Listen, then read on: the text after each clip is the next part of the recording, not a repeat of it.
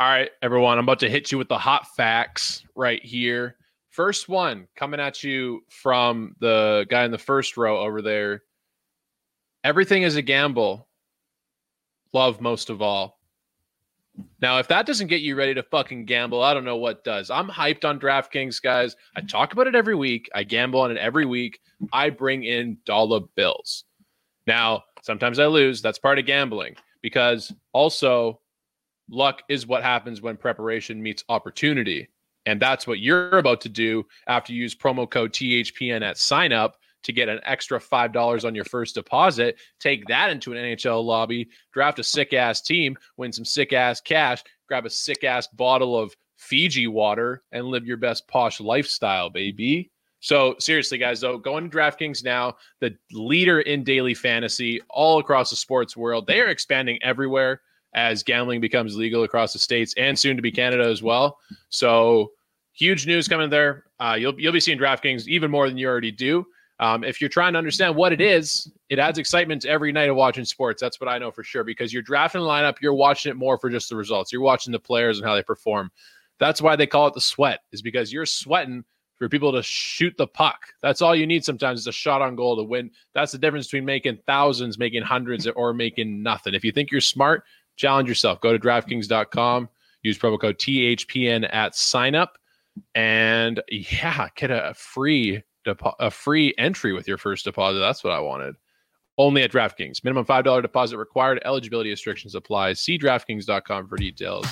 Other than that, episode 25 of Stick and Ring Podcast. Oh, harder, baby.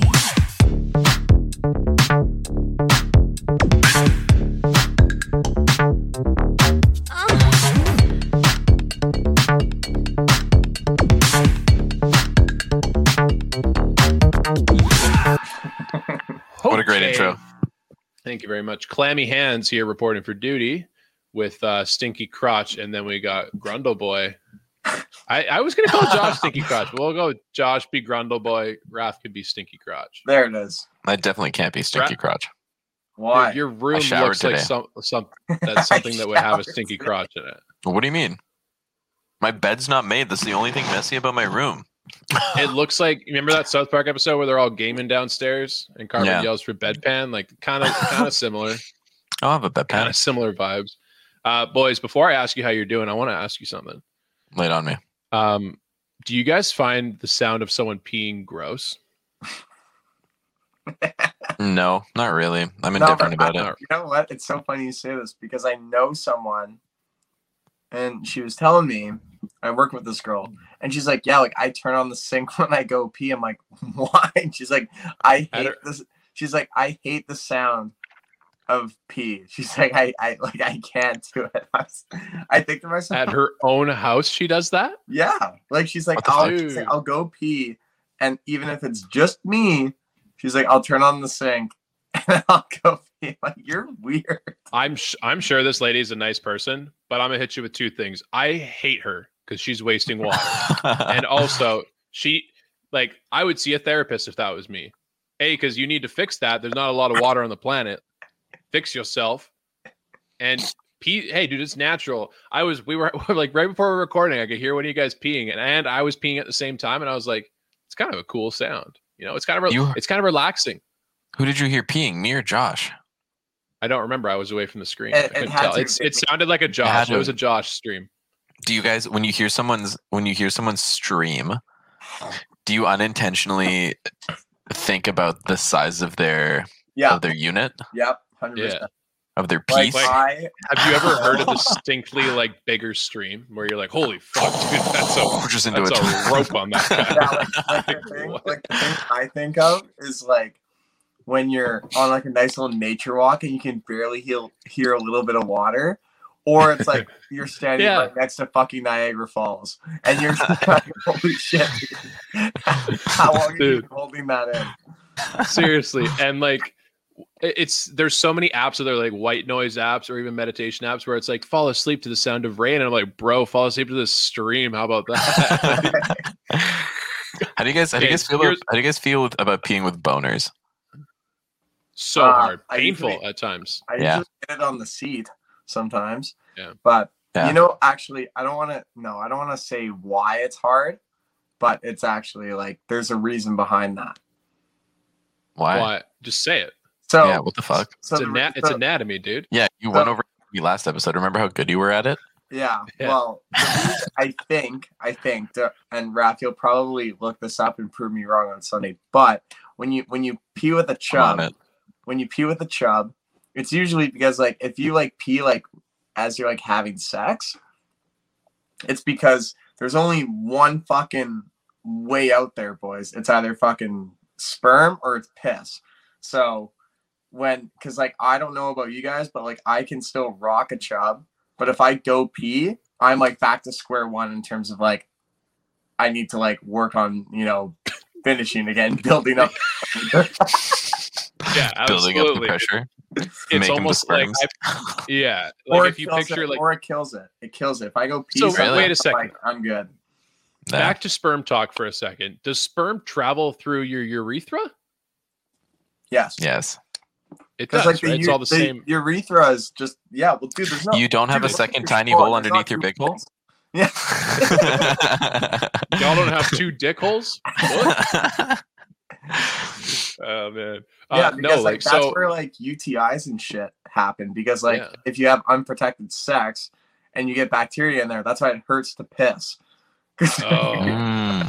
Mm. no, thank you. No, yeah, Eliza exactly. don't want no, no, no, Elijah, no. dude. Jo- not Josh's one. health lesson coming from the. That's so, dude. But if you if you like legitimately, if you try and pee after coming, that's fucked. that Like feels so not good. only that feels so. it.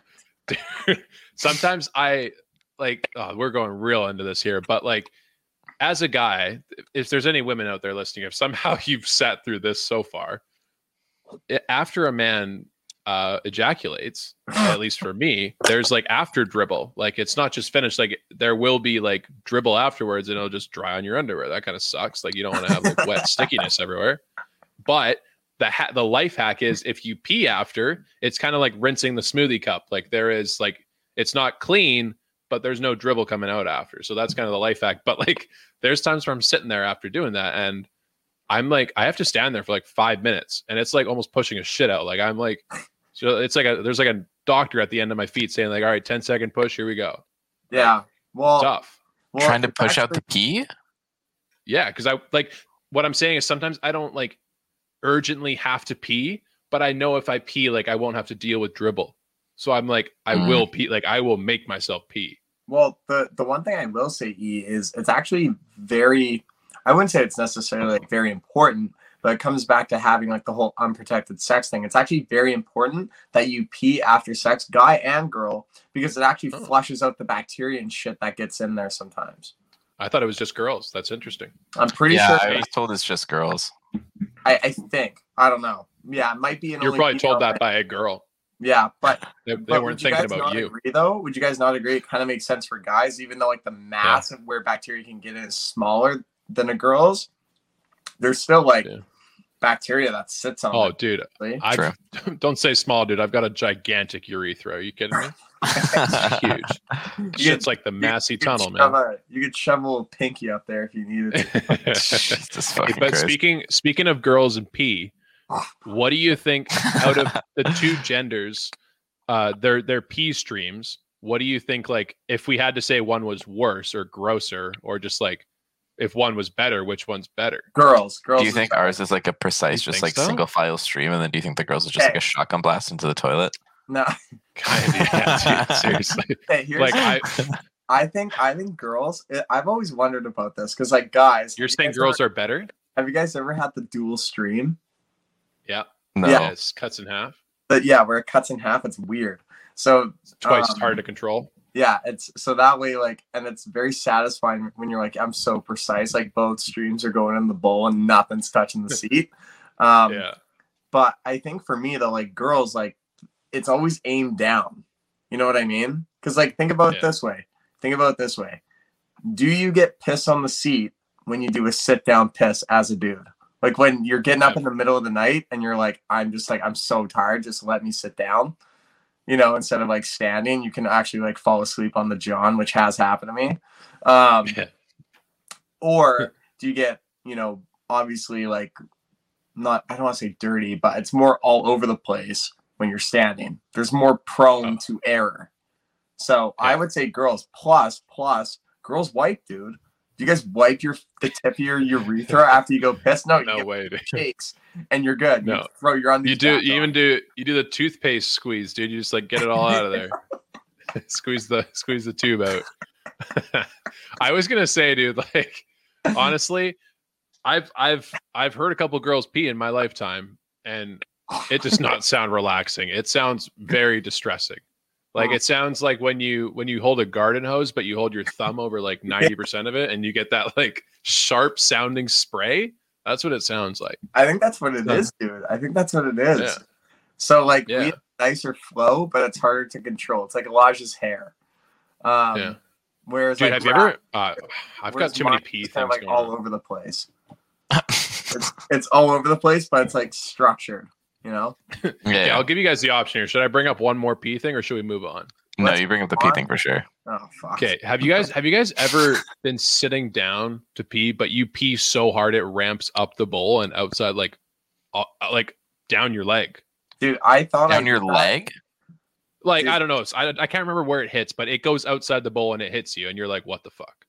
No, I've definitely peed with an erection into the toilet and it's like splashed off the toilet bowl onto the underside of the toilet seats, and I have to clean that after. but never like never like peed straight up onto my leg. No. Uh, Fuck, dude. I think I think I have, or I'm not paying attention. Like I'll sit Yeah. down, I'm so tired, I'll just like hopefully like it dangles just like over. But sometimes like it's just not the right angle, and I'll be like, okay, I'm peeing, but it's not going in the toilet. Where's it going? And then like it's going like right into your underwear, and you're like sick. Jesus. oh my god! And like you Literally get words out of it, dude. It's all physics. Okay, we're not gross, dude. It just comes down to angles sometimes. yeah, dude. It's just Sometimes NBA players shoot an air ball. Sometimes I miss the toilet. yeah, It's all the same.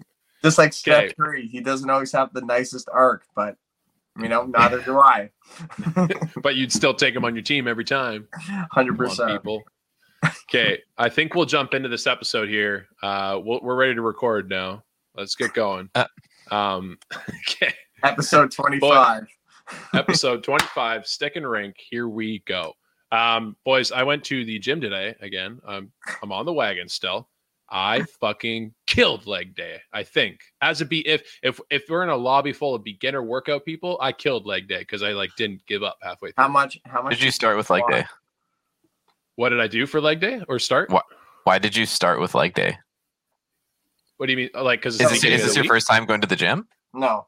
no oh, no, this is your I've- first time I've going to the been, gym. like- i've been like three or four times in the past two weeks or Good for something like you. that, maybe a week and a half um, Baby steps. Second, only second time doing legs since being back though, and yeah, I fucking I would say I killed it. I like, I don't know. I'm just happy. I don't know. You said there was there was a I, like I'm at the point right now. I kind of want to talk about like just being a beginner at the gym, or like I, beginner's the wrong word, but like just being a newbie at the gym. We all know like there's there's the gym hardos who like got the fucking spaghetti top going on, and like they like yeah, the they they straightness.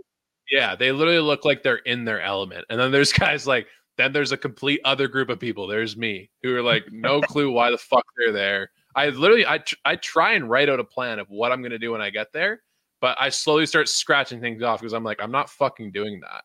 And so i also have to make up exercises along the way today. like today i fucking i was like you know what? I want to get some abs too. And so i started doing step ups like up on the little thing, but I threw like a, a like a 45 pound plate over my head and just held it there while I was doing stuff. Jesus. when, I, when I first tried it, I was wearing this t-shirt, which is from like 2013, so it does not fit my Krispy Kreme ass belly anymore. So I had, I had to like tuck it in and tie my shorts up so people didn't see my muffin every time I lifted this plate my head. But that's my version of killing it at the gym. Good Josh, you. did you do a workout today? Raf, did you?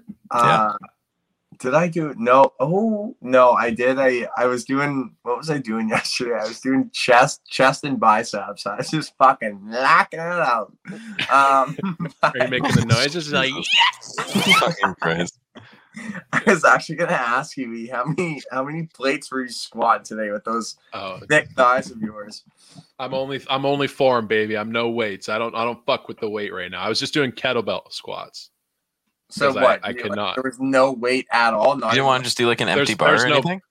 There's no bar. It's just kettlebells. I was doing like Right. a kettlebell in front of me, like a goblet squat. It's Oh, I called. see. Mm, Yeah, okay. I forget how. I I think it was only like a 50 pound kettlebell. It's and that's not like that's a that's a little more than the bar.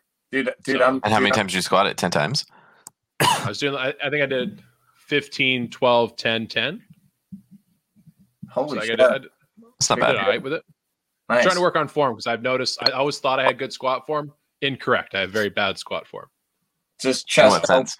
back straight, ass. out. Yeah. What are the what are the odds we got one of those like super protein powder like like you know like Jersey boys out there listening to our show right now that wants to come on and PT me, personal train the shit out of me. Dude, Bailey that's- Fiddler. I'll only do it if he promises to look like a Guido when we go to the gym. That's all I want. you just give him a spray tan and everything. Yeah, I was gonna say, I'm Yeah. like, he has to get a spray tan every time. Yeah. And then Not I'll even it. I'll start. every single time he's there, he has to go tanning. All right, he'd be in for sure. That'd be so funny. oh yeah, Uh, any thoughts with the gym before I move on, boys? Uh, no. for you. uh, I think I'm rocking. I think I'm doing uh back and shoulders tomorrow. nice. Oh yeah, dude. Yeah. Hell You don't want to do back and by? No, uh, no, back and no, back and biceps were already done. So All right, I'm gonna do back, shoulders, and triceps tomorrow. Elijah. How long do you think you last with the gym? Because you're a very committed person when you put your mind to it, but I know that the moment you fall out of routine, you you're Yeah. you're done for. E, I would why don't say- you and I have a bet? Why don't you and I make one? He made one last year. Remember? Dude, check like if y'all want to make the weight loss bet again, dude. I'm fucking armed and ready. I got. Hey, before you start making more bets, can you pay me back first? Like just. Hey, I'm, re- whenever I'm ready Bonnie here. lets, whenever Bonnie tells me I can come give you your money, I will do it. Dude, why can't you just She's fucking e-transfer me? She doesn't You like know that either, up? dude. S- That's not safe distance. I don't think I've seen you guys in person since my birthday, back in December. Two full months at this point. Wait, Like at, le- Wait, like at least like at least like hang out or something like that. I don't think I've seen you guys in person since December. I don't even No, know if we've seen each other at all since then. coming to my work a couple times. Yeah, but that's in passing. That's not the same. True. Like when like when was the last time we all like officially hung out? Like even my birthday, like that's a bit of a stretch because we were all kind of like in a large circle for like ten minutes, maybe. Dude, I What did we wasn't do even for- there for your drive-by birthday. Yeah. Jo- Josh wasn't Oh, even there, so I think the last time we all hung out was Thanksgiving. Yeah, probably. Fuck Yeah. Holy shit. Yeah, Jesus Christ. almost six months, four months. Dude, I'm go- I'm literally gonna spiral into depression in this episode if we keep this up. Oh, You'll see a full mental breakdown. because now I'm gonna transition us. The thing that's really gonna carry on the depression is the Canucks, dude. Oh, Oof. there you go. What a transition. Bad transition. It's bittersweet. some- That's some James Duthie shit right there. You are hosting us. um, Nice. so let's jump into hockey. E. Okay. Um, So what happened? Well, first of all, I'm actually really mad at myself because yesterday, uh, I was coming home. I was go. I was at the driving range. Speaking of which, my swing is back. It is back, and I'm happy. Speaking of things that are back, the swing. Yeah. the the swing is back now. Coming back, and uh, I'm like, oh, I'm like, there's a Canucks game on. Started at five. I'm driving home. Like it's five o'clock. And I'm sitting in rush hour because I was coming from uh, from Ladner. And I'm like, oh, I'm like, I'm not gonna miss too much. Like whatever. I'll just like just rip home, dude. I come back. It's three fucking nothing. I'm like, I saw nothing. So I'm like, okay, cool. I'm like, Canucks are gonna take a shit on the Jets. So I'm like, I'll watch all the second. So I watched all the second. No goals. It was actually pretty boring to watch. I was really upset. Then I'm like, okay, cool. I'm like third period. Uh, and then I watched until like the three, like the four minute mark left in the in the third, and I'm like, okay, Canucks are gonna win. I turned it off. Missed the empty netter. And I'm like, fuck Damn. you. I'm like, I saw, I didn't see one goal, and I'm really upset. I haven't seen Yeah, a live Canucks goal, boys, in like a while because I'm either at work or they're being fucking shut out when I'm watching. it. I have not actually celebrated a live Canucks goal. And So, so, I guess my question is, you didn't watch today's game because you were working. yep, fact. Okay, but so that's the highlights uh, before there we goes- started, and that's there I was getting well, it kind of defeated my theory. I was going to say that you're the bad luck charm recently, but no, Yeah. clearly not. But No. today's game, so yeah, well, how, let, us go to the first the first game they won, like dominating performance. I would Yeah. say it I was wouldn't necessarily. I mean, they got outshot. I mean, I would say they would they took advantage of their shots Yeah. because there weren't a lot of them compared to today. maybe we'll use the word dominating generously by saying they dominated because they got a lead and they kept it. And that Yeah. for now is for the Canucks, that's dominating now.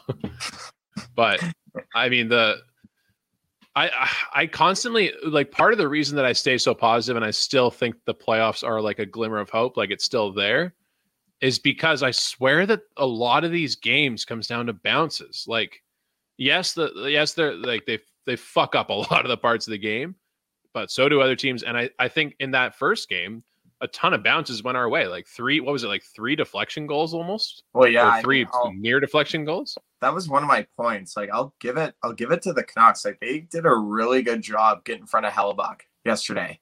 Like, there was traffic in like every shot. Like, JT Miller had a tip, Hoglander had a tip, uh, and then the other one actually went off a Nate Schmidt got credit for the goal, but it went off a, uh, a Jets player. So, Yeah. and plus the empty netter. So, like, literally every single goal that beat him was a deflection. So, I'll get, I'll, that was really nice to see. So, the bouncers were there. Hundred percent. And that's the thing. Like I, I kind of like I was just so hoping that we'd be able to string two or string two or three wins together here. Just maybe buy those bounces to be able to get some sort of momentum. Because here's the thing: the Canucks are going to win three games in a row again. It will happen. Like it's just whether or not it's way too late. Obviously, I think if they can do it in the next five games here and get some momentum going, that'd be awesome. Um, who who would have thought after doing that to Connor Hellebuyck, like their bona fide number one starter, that they fucking bring in fucking Laurent Croissant, fucking croissant one more time coming in here, and he just he, we get a couple on him this time, but he dominates the Canucks, man. He made some big saves again. Um, I shout out to Ho- to Canucks Twitter for not knowing who he is. Like we're all big hockey guys. We knew who he was before this. You idiots. Come Yeah. on. I have a question for you guys, real quick, before we get What's too far away from this. Yeah. How, at what point in the season are you guys going to officially write off the Canucks? I'm like a mathematics guy. Like I will hold on. I'm, Until statistically they can still kind of do it, even if they win all their games. Yeah. I'm yeah, like it'll you'll have to position me with like, okay, the Canucks have to win out the next 10 games. Montreal Yeah. has to lose all seven of these games, and that's Yeah. like I'll still be there. Yeah, because like we've been we've been very hopeful. I feel like for the past however many weeks, and just like like it hasn't been going well. So I just wanted to see how much further we need to go before we all just start writing them off. I mean, for me, I'm I'm just already there. I Yeah. I'm I think this season's a wrap. Um, I'm not saying they should tank because I'm not like that. I don't think you should ever like try to lose. I think you should play to win. Yeah. Um, but yeah, like for me, it's they're just they're just not good this year. And and you know the you know Elijah talks about the bounces and there's certain points in certain games and today's game was one of those things. Like there's four seconds left. There's a fucking pop fly in the Canucks zone. Mhm. It's a shitty bounce. Mathieu Perreault takes it in, in alone. There's four seconds left, and Canucks go down. I think it was two one going into the third, or maybe it was Yeah. three two going into the third period. Like that is a That was dang- that was the first period goal. or sorry, but- first period. yeah. I think it was two one going into the second period, but they never had a lead after that. You Yeah. know, like Yeah. that's like That's the it- hockey it's game. Those really is. bounces, yeah, and Yeah. and maybe it's a the hockey gods, you know, balancing the bounces from back to back games, but it's it's just shit like that, and and the constant defensive breakdowns, like just getting out of their own zone. Like there was the other turnover where there were four Canuck players and neither of them went for the puck, and the Jets player took it, took it to the net, and they scored. Like it was Yeah. very frustrating to watch that. Like, so I don't know. I mean, I just I think they need to start selling. I think they make cap room. Um, I don't think you need to blow this thing up, but I was gonna ask Elijah this question. Are we kind of gearing up to be like the 76ers of the NHL, like just trusting the process with like these high draft picks? Like I'm I'm just saying, like, you know, I think we have a good enough team to make the playoffs and to, you know, like we have the star power. We do. But Yeah. we just can't get over the hump. Like I feel like we're gonna be. I feel like it, it seems like that's the team right now. Yeah. So I would say really like Edmonton was kind of the 76ers of the NHL, like really getting like these Yeah. number one overall picks and still having to be kind of on the on the fritz the whole time. Yeah. I, I would s- I would I'll say this about our our team right now is the core of Hughes and Pettersson, mainly those two guys. I'm actually more worried about them than I am the rest of the team. Like I think the I Mhm. think the Horvats, the Hoglanders, even Boeser. Like I think him and I actually love Myers too. I'm, I'm gonna people are gonna hate me for that, but that's fine. Out of the the two superstars on our team, they do worry me because they're not like a McDavid or a Matthews. There really is no superstar like Elias Pettersson where it's all like is not a ton of speed to his game right now. And I know he's kind of not in a great point during the season. Like he's Let not me- playing Let me ask what you he this: can. Do you think he is? Do you think he's just a better version of Patrik Laine? Just pure That goal could, scorer. could be. Well, I think like- he's got kind. I don't know. I, I think he deserves more than that for sure. But oh I yeah, I'm like. saying he's the better version of that. Yeah. Oh yeah. Definitely because he's got other wrinkles to his game, but he does remind you a lot of him when he's in that spot. Mhm. Um, but yeah, it's there's just something about him where, like when Auston Matthews was coming up, he's a guy I'm going to relate it to a lot because, yes, he's tearing the league apart right now. It wasn't always like that with him. Like it, it wasn't. He was always like a 35, 40 goal guy, but Yeah. no one really knew. Like, okay, are you going to enter like the MacKinnon tier? Are you going to enter that tier of player? Right. And you kind of saw in this this year, he's taking games over with speed and skill all at the same time. yeah. Now, if I don't know if Pettersson has that gear to him in terms of speed and skill at the same time. Yeah, like he's a like very the- he's a very patient player, and that seems like something that teams are are going to start to adapt to. Yeah, like it. Yeah, and I think you make a really good point there, Eve, because yeah, does he have the extra f- super like you know going to fucking in the words of Adam Gase going to fucking hyperdrive and Yeah. And take and truly take a game over. Like truly like if you're gonna win this playoff series it's gonna be because of him. Or does he need like a decent supporting cast around him? And I would say maybe what I would compare this to, and you may not like this comparison, and hopefully it doesn't happen. But would you kind of compare like maybe like Pettersson and Hughes to maybe like a Johnny Gaudreau and Sean Monahan? Like they're a good duo, they're awesome, they're great, but can they elevate their game to being like a you know a Duncan Keith and a Jonathan Toews or a Yeah. you know Jonathan Toews and Patrick Kane? Like can they can they get to that level? Um, yeah, I absolutely think that the Pettersson and Gaudreau is a phenomenal comparison. I don't like obviously the Monahan Hughes thing is kind of tough. yeah. I, I think like, Hughes has like, a Horvat, Hu- Horvat and Monahan have always been compared to one another. True, true. That's a very good point too. I, I think Uh, he. I'm. I'm a lot more hopeful for Hughes. I'm worried about his size, obviously, and but he kind of has the same tendencies as Pettersson. He's a very patient guy, and not really the like take you over even by body position kind of guy. You're gonna say Mhm. something, Raf? I was gonna say because this kind of got me thinking with you bringing up the whole Auston Matthews thing with how he's just like tearing up the division this year. Do you think one big factor for the Canucks and for other teams that are playing in the North Division right now? Uh, do you think a big factor is that they're playing teams that they previously never really played before? Because like with how Yeah. divisions were composed previously, it's like we could like you could say that we you could argue sorry that we kind of molded our play style to play against teams like who else was in our division like Vegas, San Jose, like teams like that, right? as Mhm. opposed to teams like Toronto, Winnipeg. You know, so do you guys think that that's a very big factor this this season? I, I think it's huge when playing like the Montreal Toronto guys. Obviously, playing like the Calgary Edmonton, I don't. It's it's not that different, but Yeah. definitely like in terms of how much Montreal surprised us this year for sure, and how Yeah. outclassed we look. Kind of, it's going both ways. Like Toronto doesn't have to play these big guns anymore, Boston and Tampa, and they're kind Yeah. of feasting on teams like us. Like we're kind of getting fucked in that same sense. yeah. yeah. That's that's a I- good point too. Well, I also think it just kind of comes down to like the matchup and and where I kind of see, you know, um, Vancouver struggling is when you look at like the Pacific Division, how it used to be. It's like okay, we weren't the fastest team, but we're a quick team. Like like we're not the fastest, but we're quick. But you know, when you match us up against the physical teams, it's like, yeah, we're we're decently physical, but we're definitely not the most physical. But it's Yeah. like, as soon as as soon as you match up match us up against like a really fast team and we try and beat them with speed, it doesn't work. Yeah, we So, just get like, burned.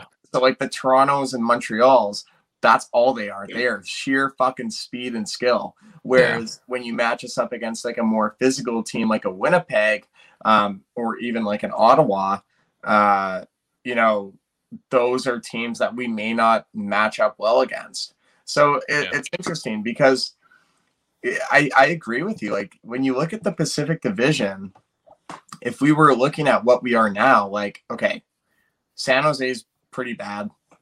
Uh, Vegas is good. Anaheim shit. Kings Yeah. are shit. And Arizona is bad. Yeah. I wouldn't say bad, but like they're I not think that Arizona's moving divisions too. Yeah, We're gonna have Seattle this next year, yeah, Mhm. exactly. which So- they'll be shit. Yeah.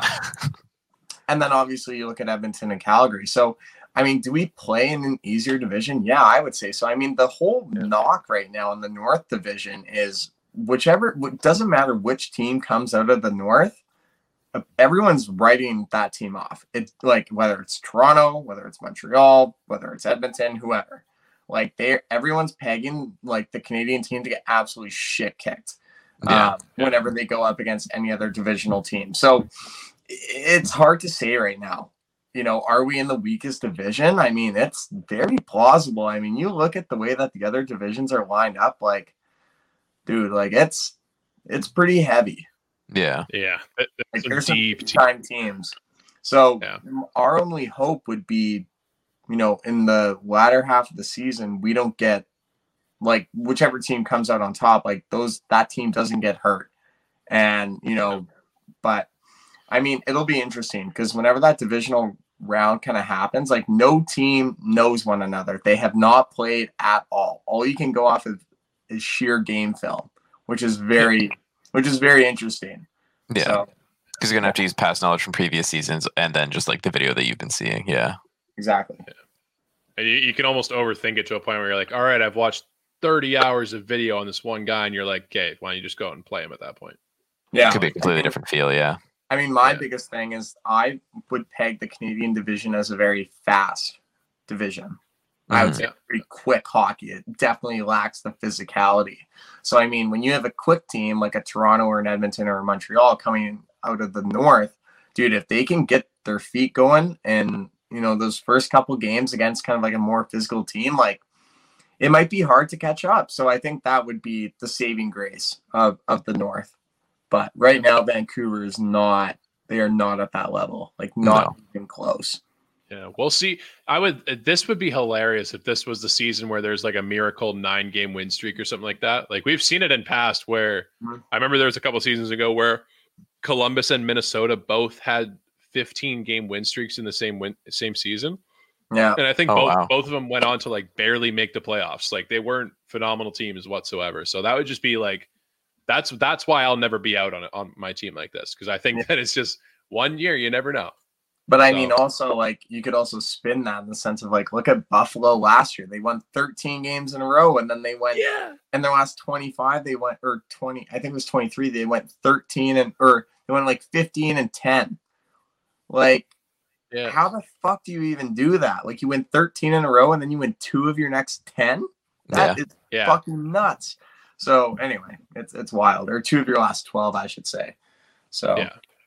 I see what you're putting Anyway. down. That it's, it goes both ways. Um, Mhm. okay, good talk. Let's throw it over. We've got to. We should have prefaced this at the beginning of our fucking P we talk. need we need to do that. yeah, we fucked up because we got a big guest coming on today. We've got the head coach of the Vancouver Giants, former assistant coach. I guess the, I don't know how to word it. Like assistant coach of the World Junior Team Canada from this past year. I think that's Yeah. the proper way to word it. Yeah. Um, Michael Dick, great interview with this guy. Um, we we think that we broke into his personality near the end. We think we got him, and we think we gave him the true stick and rink experience. So we're gonna throw it over to that guy right now. Thanks again to Dan from the Giants for setting this up, and we'll come back after that. Here we go. All right, folks. Here it is. Curveball, actual hockey interview coming up here. A guy with a lot of knowledge on the game, might even be able to help coach us up into people that can actually stay on our feet on the ice rink. But we're pleased to be welcomed by Michael Dick, the head coach of the Vancouver Giants. Michael, thank you for joining us. Thank you for having me.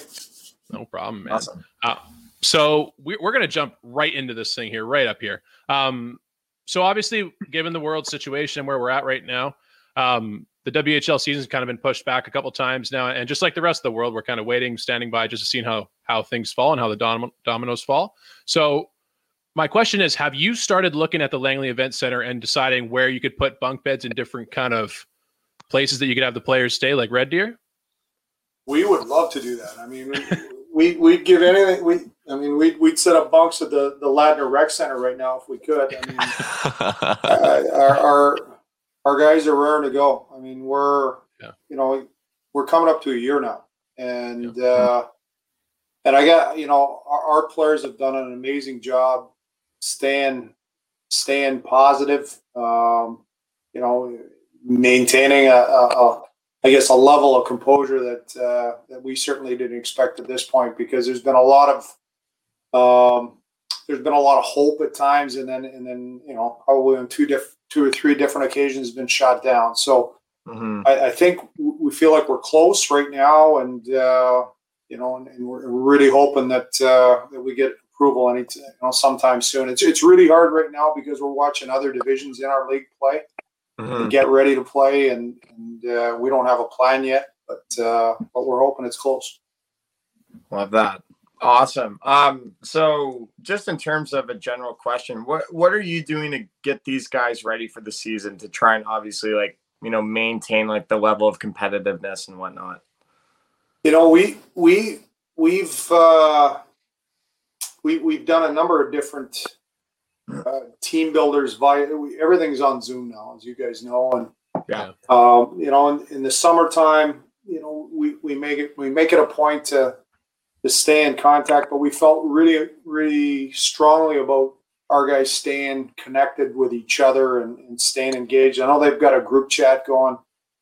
We had we had a morning motivation uh, through the summer. Uh, we felt like hey, there, there was times that, that you, we have felt positive, and everybody's been on this roller coaster ride. And there's other days that you don't, and Mhm. you know, it's it's like it's like being in the dressing room with each other. There's days you're feeling it, and there's days you aren't. So when you're not feeling it, boy, it's it's nice to have somebody else pick you up. And uh, so we, we had everybody step up and do a morning motivation uh, through the summer. Through the winter time, we've done everything from uh, you know body full body workout, some ideas, you know, as far as when guys were in lockdown in Alberta, we're not weren't able to access the gym. What, what were, were they doing at home to stay in shape? Um, what were they watching? What were they reading? Um, and, and did a great job with that. And uh, we've done a we've done a number of different things from bringing on alumni. You know, we've had guys like Milan Lucic or, or Brendan Gallagher, Lance Bouma, uh, Craig Cunningham reach out. Um, we've done team trivia. Uh, we just did Nice. a we just did a project where we you know we recognize other people in the pandemic that, that are serving the community, and so um, we're we're pretty much running the gamut, but we're running out of ideas here. It's, it's Yeah. time to start playing here. Who um no- who who won in trivia? Who's the who's the smartest guy on that team? I was. There it is. There it is. I might have something to do with the questions too. There you go. Oh, man, I love that. comes in and That's shows all the young guns who's boss around here There sit go. back watch the Yeah. master that's awesome man uh, okay i kind of wanted to take a second and jump back into your own hockey playing days uh, i did a little bit of research i know I, i'm not a guy that looks like he does his homework but I, uh, I jumped in and 1988 we got the regina pats and i noticed a stat stuck out to me there mike uh, 122 pims in 54 games there but that, that was kind of run of the mill back in the days wasn't it Yeah, I was. Uh, yeah You know, when, that was like when- fourth highest on your team Yeah, you know, we well back back in those days, man, there was guys with 300 penalty minutes. yeah wow. plus. I Just- mean, it, it's just uh, you know, it was a much different time, and and uh, really fond of those days. Uh, you know, obviously, we had we had some pretty close teams in Regina, and it was it was uh, you know obviously a a great learning learning experience for me to, to play junior hockey, and, and uh, you know, obviously uh, the guy that I worked with the past two years, Jamie Heward, he was a teammate of mine back then, and, and then you know you come full circle and you start coaching together. So um, you know it, it, it really fond memories and, and some great great times uh, with some great guys back in the day in Regina. Nice, Nice. love that. Um, so assuming you guys do play, and fingers crossed that you guys do, because junior hockey is really exciting to watch. Um, who who who are the rivalries going into the season for you guys?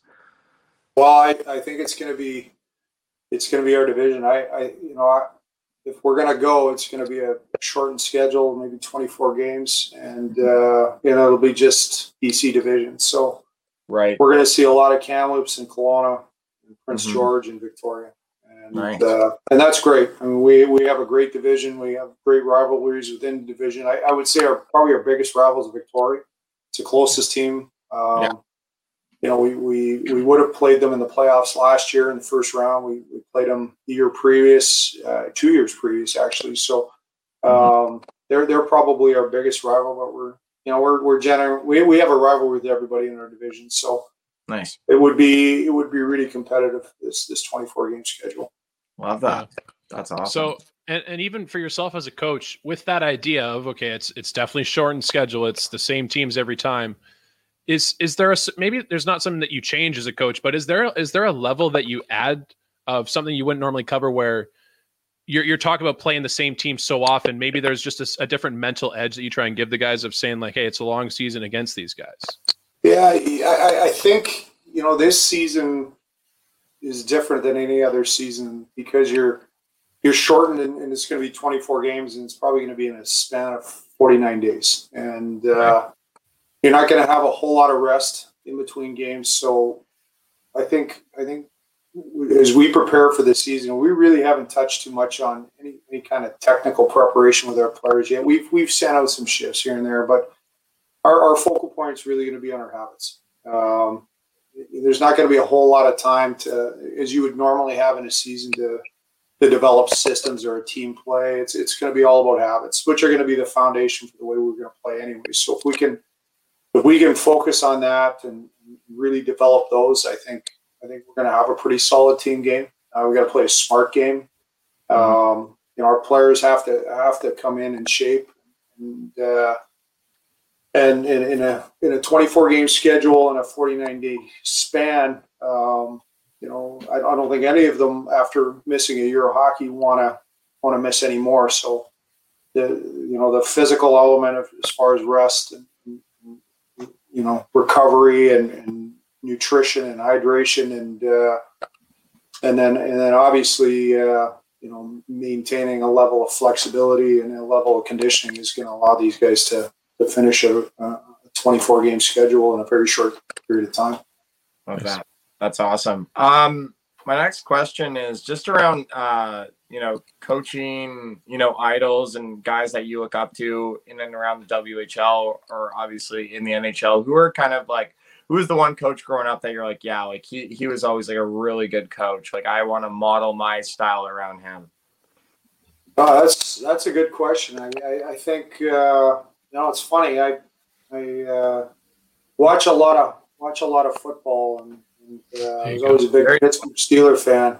Woo! So you know, we grew up watching some well coached teams with it with the Steelers. I like the way they played. Uh, they played hard. They played well defensively. They had a solid a solid team game. Um, you know, and, and now moving forward, I, I did have some mentors. I mean, when I when I started coaching junior hockey, um, you know, I worked with a guy by the name of Bryan Maxwell who, had won two Memorial Cups, and he taught me a lot about well the defensive side of the game, about game preparation. I worked with Don Hay here in Vancouver, and uh, I learned a lot from Hazer, especially uh, you know habits and and, and and very good practices. And uh, you know, and then when I started as a head coach, um, I actually worked with a guy by the name of Clare Drake, and and uh, he was a legend in coaching at the University of Alberta.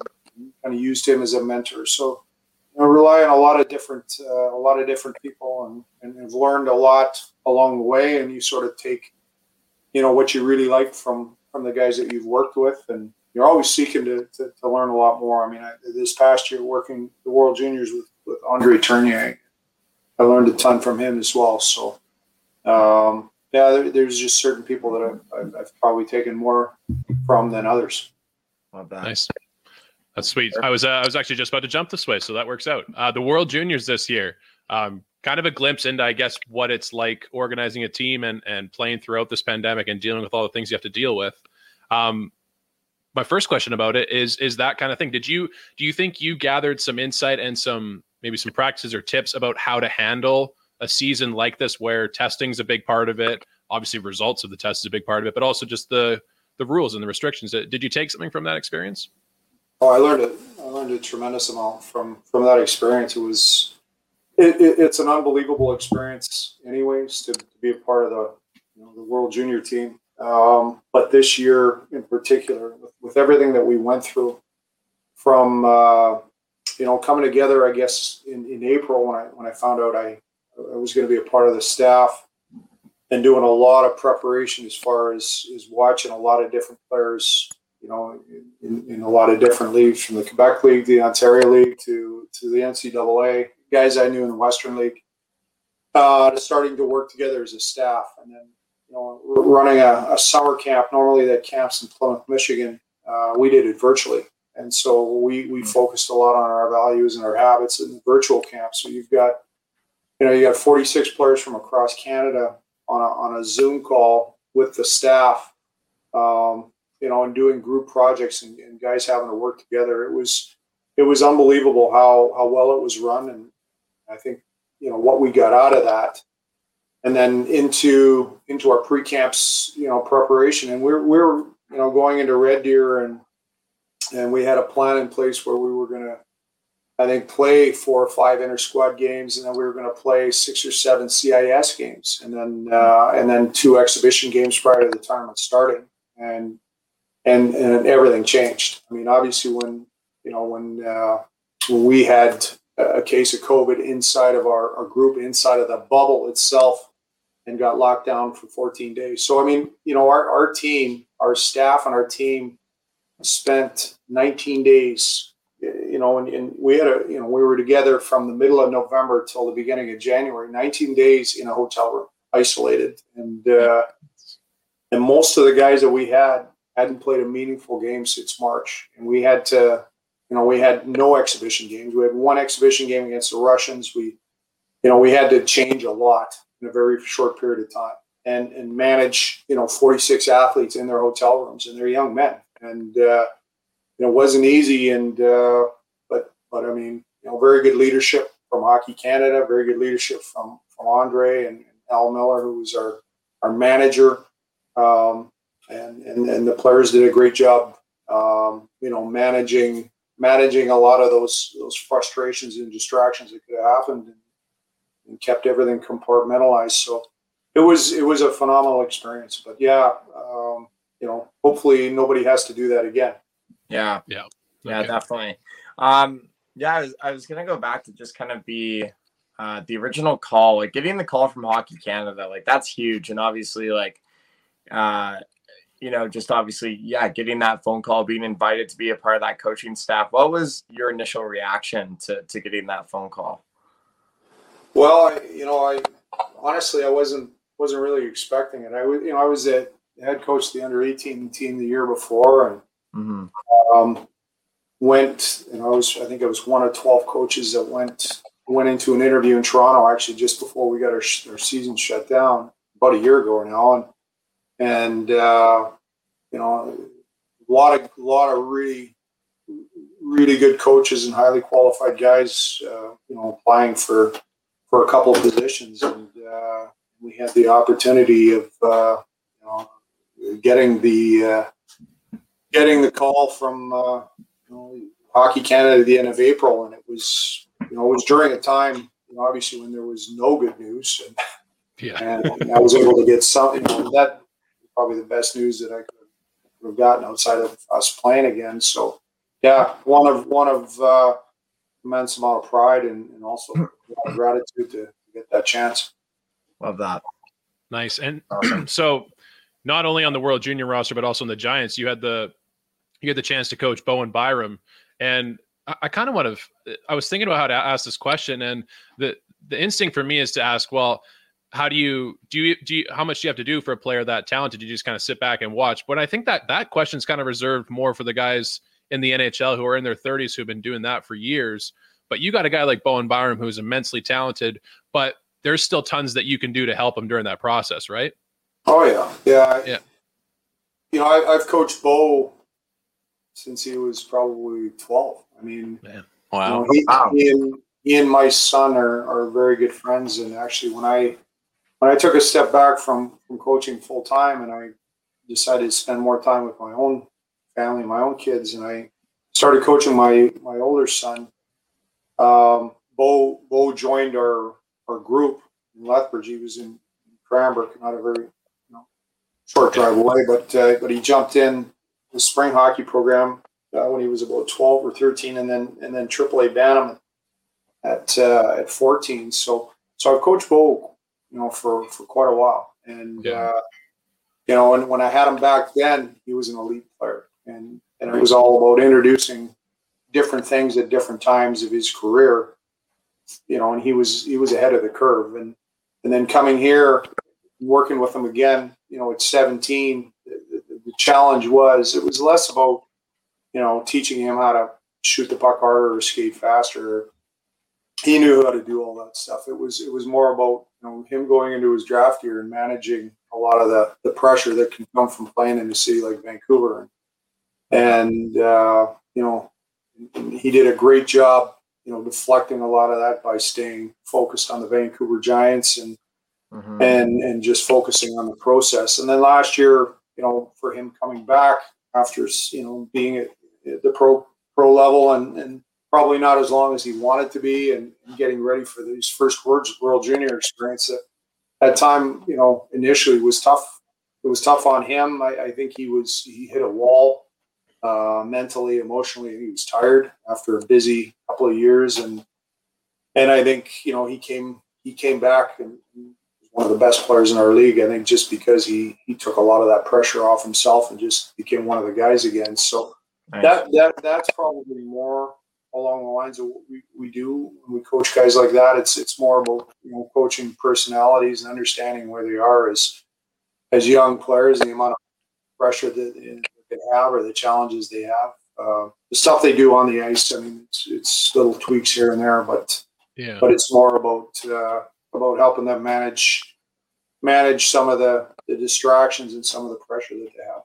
Mhm. Yeah, and I want to kind of ask a follow up question about about Bo too, because now I don't want to frame this in a way that makes you try and talk bad about the double IHF or anything, but for me watching that tournament, one of the one of the biggest crimes that COVID made us go through was watching Bowen Byram have to give out his silver medals to his team. Like that's obviously still a quite an awesome accomplishment to get there, but you can with any team that goes through that kind of loss, you see the pain in their faces, you see the grief you're going through, and to have to do that, that was one of the most bizarre moments. What do you think that that that kind of moment for Bo will will further in his career just be something that makes you stronger and something that kind of helps you get through tough moments in the big leagues? Yeah, you know, you when you when you play for Canada, and that's another thing you learn along the way. And I've been in enough short term competitions with uh, you know with Canada, but not at not at the World Junior the U18s, uh, the Youth Olympics, uh, the U17s.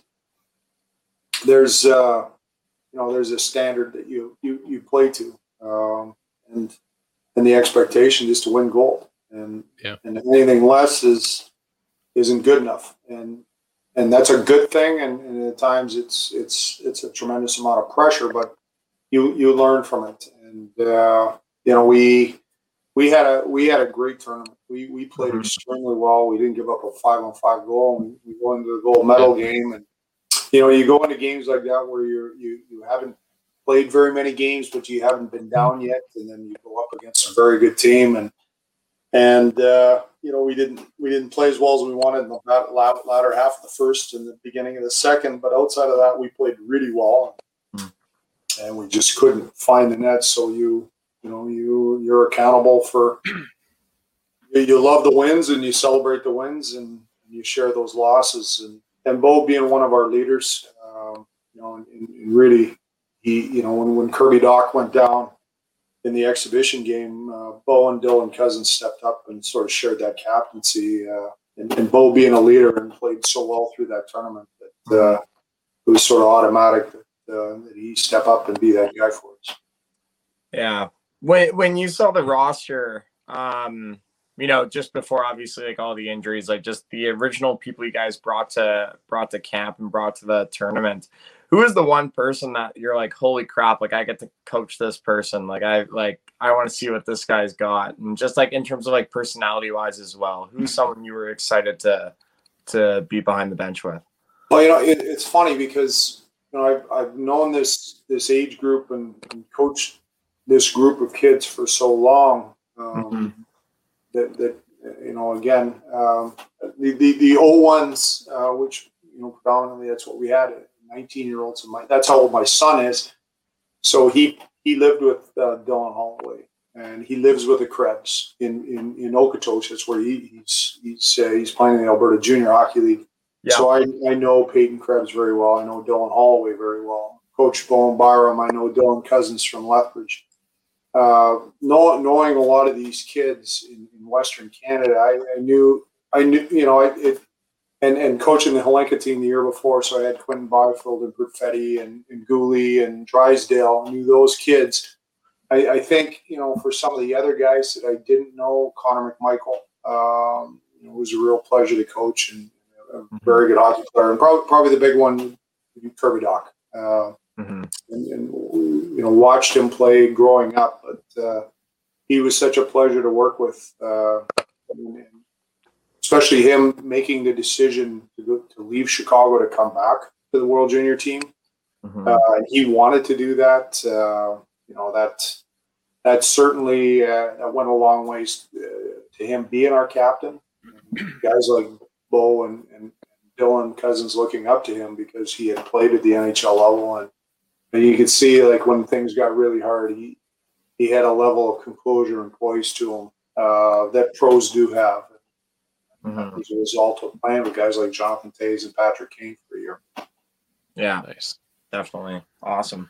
So, um, about kind of this year's Giants team, and, and looking forward to that. Uh, later on today, we're actually bringing on uh, Canuck Lee Parrott. I'm going to work on pronouncing that man. I, am going to blow it every time.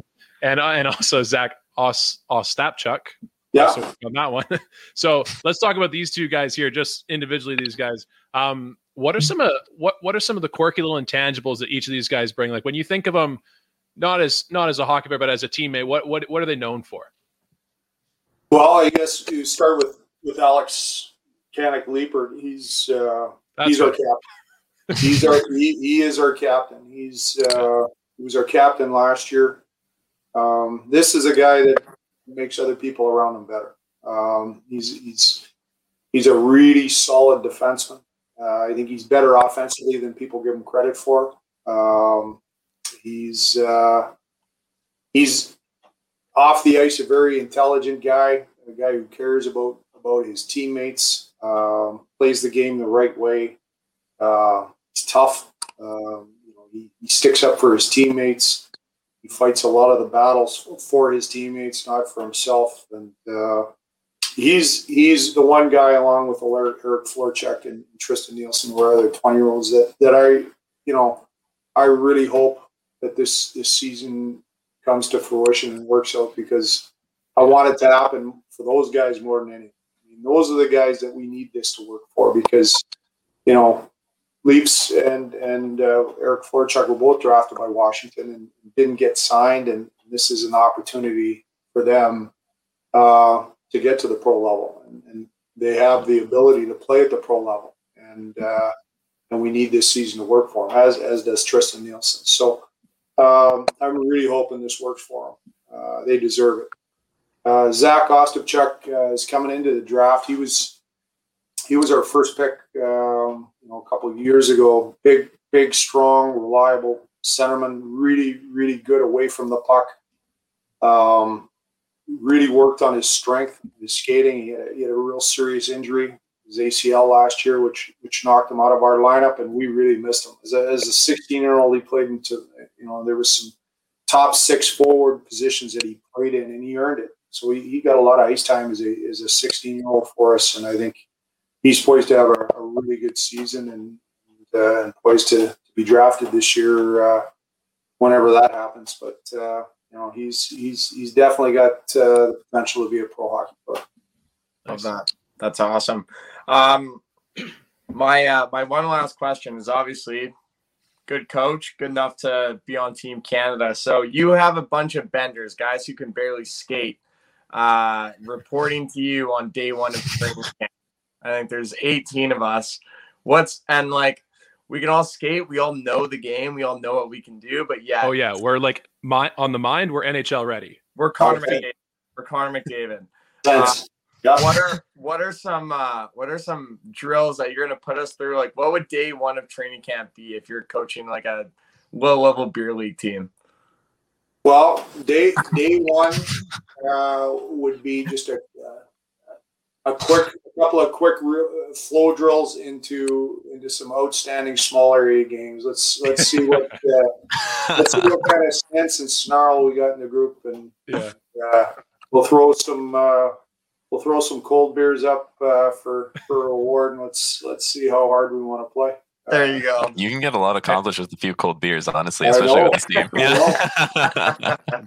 I know. Kidding, man. Maybe I throwing a little bag skate at the end to see who has the real character on that locker room. well, I, I think the fact that uh, the winning team's gonna gonna get the cold beers and maybe the losing team It's true. won't. Uh, probably will set bag ski. yeah, there you go. I do have one last question before we wrap up. So, as I alluded to, we're hopping into an interview with these guys afterwards. So, I kind of want to pit you against one of these guys against each other, but on some lighthearted stuff. So, you kind of mentioned Alex's brain a little bit here. So, this first question Who do you think would win in a game of chess between the two? I I'm gonna go with Alex, the, All right. uh, the wily veteran. Yep. Pick an All age. right. That's always a good pick. Always a good pick. Yep. The next one I got here, who out of the two, who do you think watches more reality TV? We're talking The Bachelor, we're talking Real Housewives, stuff like that. Doc. Zach, all right, there we go. No hesitation. He knows that Quick for a answer. fact. That's, that's gonna be tough for him when we bring that one up. and then and then the last one, lighthearted hockey question. Who do you think's got the stinkier hockey equipment? Uh, well, you know what? I I think both of these guys are are uh, you know they're they're they're they're they're not the kind of guys that I think would have stinky hockey equipment. I think Nice. they're they're both uh, they're both pretty responsible professional guys. There, there's some other guys that I would have any hesitation at all problems, but I think these guys are are pretty uh, they're pretty clean clean livers. So I, I that, that would be a tough one. I, I, I don't know who I'd pick there. All right. All right, we'll keep it at a tie. We'll we'll get their answers and we'll There see how that flows from there.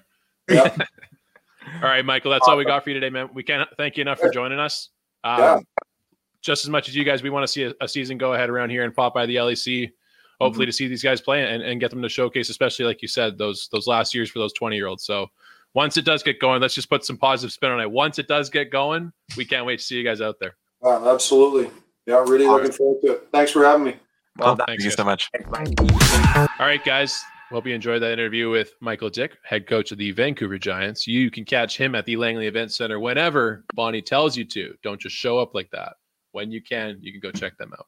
Uh, but huge news coming out of the WHL, guys. Um, you heard it during this interview. I think we mentioned it to Coach, where we said when the WHL season plays, when you guys get that 24 game season, it's official. It's happening. So, I mean, let's get to you guys. I know we're all stoked for the players and for the coaches and everyone involved. Yeah, I mean, I think the the biggest thing is, you know, like like Michael said in the interview, he wants these, you know, older guys, or as much as they are old in the dub, uh, the veterans in the WHL to actually, you know, get their chance and like have like a final year, and I think that's really important. So, um, you know, credit to the Vancouver Giants, and uh, I, hopefully they do well. I'm excited to see them. Yeah, definitely, I, and all the other BC teams too. I think there's like I think there's five of them or or something around that. So Yeah. shout out to those guys. I like you said. I think these these stories sometimes fall on flat ears, especially of mine. When I like when you don't know someone experiencing stuff like that, like a senior in high school who doesn't get to play his sports, stuff like that, it doesn't really hit you as hard. But when you get to talk to a guy like Alex, like we have the the captain of the Giants coming up on a future episode as well. Um, like you actually get to talk to one of these 20 year olds where it's like his season's kind of hanging in the balance, and he doesn't know if he's going to get to play junior hockey again. So Yeah. it was kind of it was kind of cool hearing that hearing that announcement come up and thinking like that guy out there is pretty fucking stoked he got this news today. So yeah, that, that was cool to think. I love that. That's awesome. Alrighty. Cool, Is cool it- talk. Let's. it Uh, time it's time. for mosey on over to the corner of goats? time. All you know what I just said? I'm pretty sure that that saying is is copyrighted. What's that from? Uh, Bruce Buffer, where he starts yelling, "It's time." Oh, Bruce I'm pretty sure, like, he, I'm pretty sure he has like trademarked that saying. oh. "Fuck you, Bruce. We're too small to care." Yeah. Um, but goats and woats, we are going to do goats and woats, the states in America, the America states, the different states. So Yeah, that's the, the great, the greatest and worst states of America. all right. I think all those, all off? the network guys should love this one. Hey, all the They guys should. in America.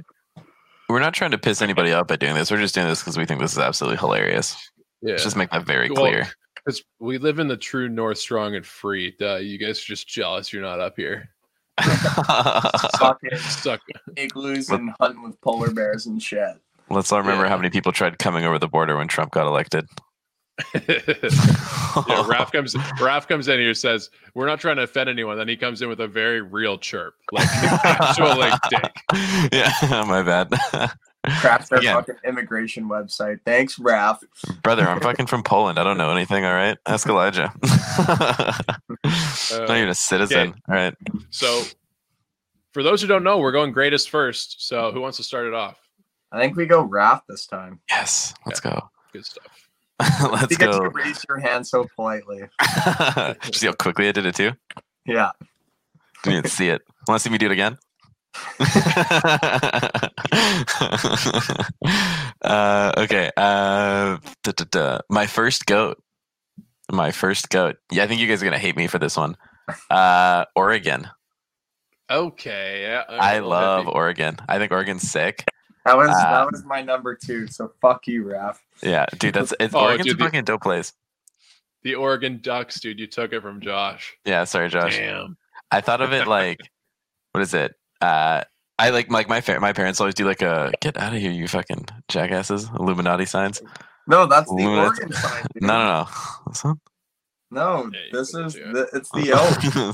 You score a touchdown, you get the O, baby. oh, this one. Yeah. um, the uh, what's it called? It's it's just dope. Like my family and I always do like a trip down the west coast whenever the world was open. So we'd always go down to like Seaside, Florence, Lincoln City, Cannon like Beach. Portland, Cannon Beach, yeah, all that shit. And it was always super fun. But also just like I don't know, Oregon's Cannon just Beach so much fucking good, hey? nice. Cannon Beach is fucking Cannon Beach is in uh is it in Oregon? I think so. Yeah. Is it? I thought Yeah, it was always Oregon in coast. uh, Washington. But or yeah. Uh, but anyways. Um, what's it called? It's just it's just like a dope place. It's like the forestry and there's beautiful. Like it's just so chill. Everything's really nice. I agree. Yeah, Highway Oregon's a cool 101, baby. Yeah, sand dunes are fucking sick. Facts. Rip a dune buggy a little bit, take it up the side of one of those dunes, and then just almost flip over and just leave with your life. Dude, my dad Yeah. did that. Really? Flipped it? Yeah. Ron Gertzen flipped a quad and he like yeah. literally like almost like broke a fucking rib. And Oh wow! I'll tell that story after. I'll t- I'll tell it later. All right, all right. And it, it's a good thing he had his wallet in there patting him, right? Bounced off the ground with that. It's just like the Wolf Yeah. of Wall Street with like the with uh the Serbian smuggler, like the girlfriend where she's got like Oh just yeah, yeah, yeah, yeah, Yeah. yeah. That's good old Ronnie. yeah. Uh, okay. Am I am I am I next? Yeah. I'm You're next up. guy. Okay. Clockwise. My uh, my first pick is going to Michigan. I'm taking Michigan first overall. Why? I love Why? Michigan, guys. What's in Because we got Michigan? fucking we got eight mile. First of all, eight mile coming out of the Detroit. we got the white rabbit coming at you hard. the I like Eight Mile. Quad. I fucking- baby. This one, shout out to John King. I love during the election because like we're there's a couple things like we're in the Rust Belt. I love how they're always a swing state. Like they're just a state that can just never settle. Like I love swing states. The fact that y'all just are so indecisive, you got to switch every time. And then to top it all off, you got you got the two universities, right? You got state of Michigan, and then you got Michigan University. I don't know what to call it. Do they call it Mi- Mi- Michigan State? Michigan State and University of Michigan, you dipstick. I don't know. I don't know how to say. You, saying University of Michigan just sounds weird because you just say No. like because people just call it Michigan. yeah. But and what's what's this? It, don't they have the biggest sports stadium in the country too? Ann Arbor? Yeah, in the world. yeah, I think it's the biggest. Wow. Good for them. Good for Michigan. And it's all outside, which is fucking nuts. Anyway, Yeah. What a Um, shitty pick. okay. I know. It's the big house, dude. Don't Dude, fuck like- with the big house. Dude, Yeah, Detroit, right. Detroit is a piece of shit. Like it's actually a piece of shit. Yeah, but Like, it's it's rural, dude. It's blue collar. oh god. Um, Detroit, for whatever reason, every time I think of Detroit, I think of like that fucking post-apocalyptic city that yeah. took place in I Am Legend. And I'm like, oh, that's Detroit. nine kind of feel, too. yeah. okay, my first pick, boys, and I'm really disappointed you guys didn't do this, but I don't know if you guys have been there. No, in the desert. We're going with Arizona, Oh yeah, yeah, yeah. I had a, I had a feeling you would have picked that one. dude. Arizona, man. Like multiple reasons why. First, Ronnie's got a place down there, so that's number one. yeah. Number huge. two, Arizona State. Fear the fork. Fear the fork. Uh, and dude, the, dude, the golfing down there is fucking crazy. And it's home to the best golf tournament ever. The fucking Yeah. Waste Management Classic, TPC Scottsdale. And it's got Lots all of five reasons. sports teams. All five major Lots of sports teams. reasons to be down at fucking ASU. I'll tell you that much right now. Yeah, all right, lots now, of good reasons. All right, my next one. Uh very close second to Oregon. Colorado. Fuck. Colorado. is that just because they legalized Damn. first? legalize marijuana. Keystone Ski Resort. Aspen. Like it's just fucking sick. It's that place is so loaded. dope. Yeah. It, I- and living in Denver, South Park, yeah. Living in Denver would be so sick. But it's I- just also I- like I was gonna say a really bad joke, but like we'll easily have to cut it, so I can't. the I'll only thing is like the only thing about Colorado isn't the elevation like substantially higher, so the air's thinner or some shit like that. dude, that's why they call it the Mile High City, dude. Yeah, yeah, yeah, yeah. Because you're literally Yeah, up in Denver. the fucking air. Like Yeah. you'll get nosebleeds up the ass, dude. I don't get nosebleeds. I can fight it. But that'd be sick. Like Colorado number two for sure. Just like that. It literally is one mile above sea level. That's fucking crazy. Yeah, good for them. Dude, can you imagine like if you look out your window right now, imagine if you just saw a building like a mile higher than you are. Like that's fucked. Sixteen hundred meters. Yeah, it's fucking insane. That's really fucked to think about. Well, I mean, the thing is though, is like even like Calgary is very high up as well. True. So I Yeah. guess just situated in the mountains, right? mhm, Mhm. yeah. Weird. Anyway, It's very all right, we can move on. E, what's number two, pal? All right. Well, I'm gonna I'm gonna be scrambling near the end of this because I didn't think anyone would choose Colorado, but I'll fuck myself. I'm gonna take my next pick. I'm going with Pennsylvania, baby. I'm taking good old Penn State. Um, a couple. Once again, I'm going with a bit of a theme here. My greatest states comes down to the grittiness, and I'm going with gritty. I'm choosing my guy gritty.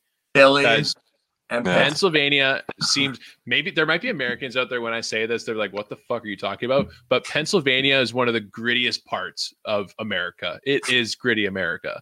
And so Yeah. I love Phil I love Philadelphia especially. And I Mhm. especially love those scumbag riders that get out there when Nick Foles wins the Super Bowl. They're fucking go. Vaselining the poles outside. Like what? Dude, sometimes you gotta do what you gotta do. Yeah. Dude, Josh, what, what are the odds that Elijah goes three for three on the worst goats ever? I know. Your states. I'm Michigan an and off the board kind Pennsylvania. of guy. um, I feel like the the one the one thing I will say is is you've got Pittsburgh, you've got Philadelphia. I'm pretty sure Washington D.C. is in Pennsylvania. I think. I don't think Where so. where is it? I think, Oh, I it's think in, it's in Maryland. Virginia. It's Maryland. Oh. sorry. There you go. Um, Close. No, but uh, I can only imagine Americans listen to this right now. They're like, dude, these guys know fucking nothing. joking, dude. We probably know more than they do. yeah, true. you think so? Hey, it- hey, we were both right. 100%. It's bordering the states of Maryland and Virginia. Fuck Whoa. yeah, boys. Regular Virginia or West Virginia? Regular. Uh, regular, yeah, yeah. yeah. Yeah. Cool, cool, Um, cool. but I'm pretty sure what's the Ivy League school in Pennsylvania? I'm not 100% sure on this, but I think Yale. Yale is there. Really? So there's some there's some education there. Are you googling it right now? It's in, it's in Connecticut. Nice. That's a tough one. I do- I love that we all do this though. We say facts with the utmost confidence that it's right. Okay, That is that's my favorite part. my my next one. Well, it was originally going to be Oregon, so I'm going to pull from the honorable mention pool. Um, I'm going to go with Tennessee boys. Oh, Um, you sack of Robert- shit. I'm loving, I'm loving me some Tennessee because it's very. First of all, it's got one of the best pickup lines of all time. You're the only 10 I see, which I think is actually very clever. It's number one. Uh, Yeah. It's got the Music City, Nashville, Nashville. Nashville, baby. Um, and I feel like it's also like a southern state, but it's also like very modern. Like it's still, it's not Yeah. as like country and as like hick as like an Alabama or a Louisiana, that type of thing. It's Mhm. actually like a little bit more left, which is kind of nice. It's like a good thing. Yeah, I'll give it to you. Fuck, that's my last one. Uh, Fuck you, my Rick. last one. Get for stealing Oregon. My last one. Nevada. Nevada. All because of Vegas, baby. I fucking love that city. Dude, Dude, I, I'll, I will. rename that fucking state Las Vegas. It should just be Las It should Vegas. just be Las Vegas. They should just make it really, really tiny and just like a small circle. And this, there should be just Nevada, and it should just be the state of No. Las Vegas, which is just No, Vegas yeah. airport and There's, the strip. There's three, there's three parts of the world that should be its own country. The first is Vatican City in Italy. Yeah. The Okay. second one is Monte Carlo.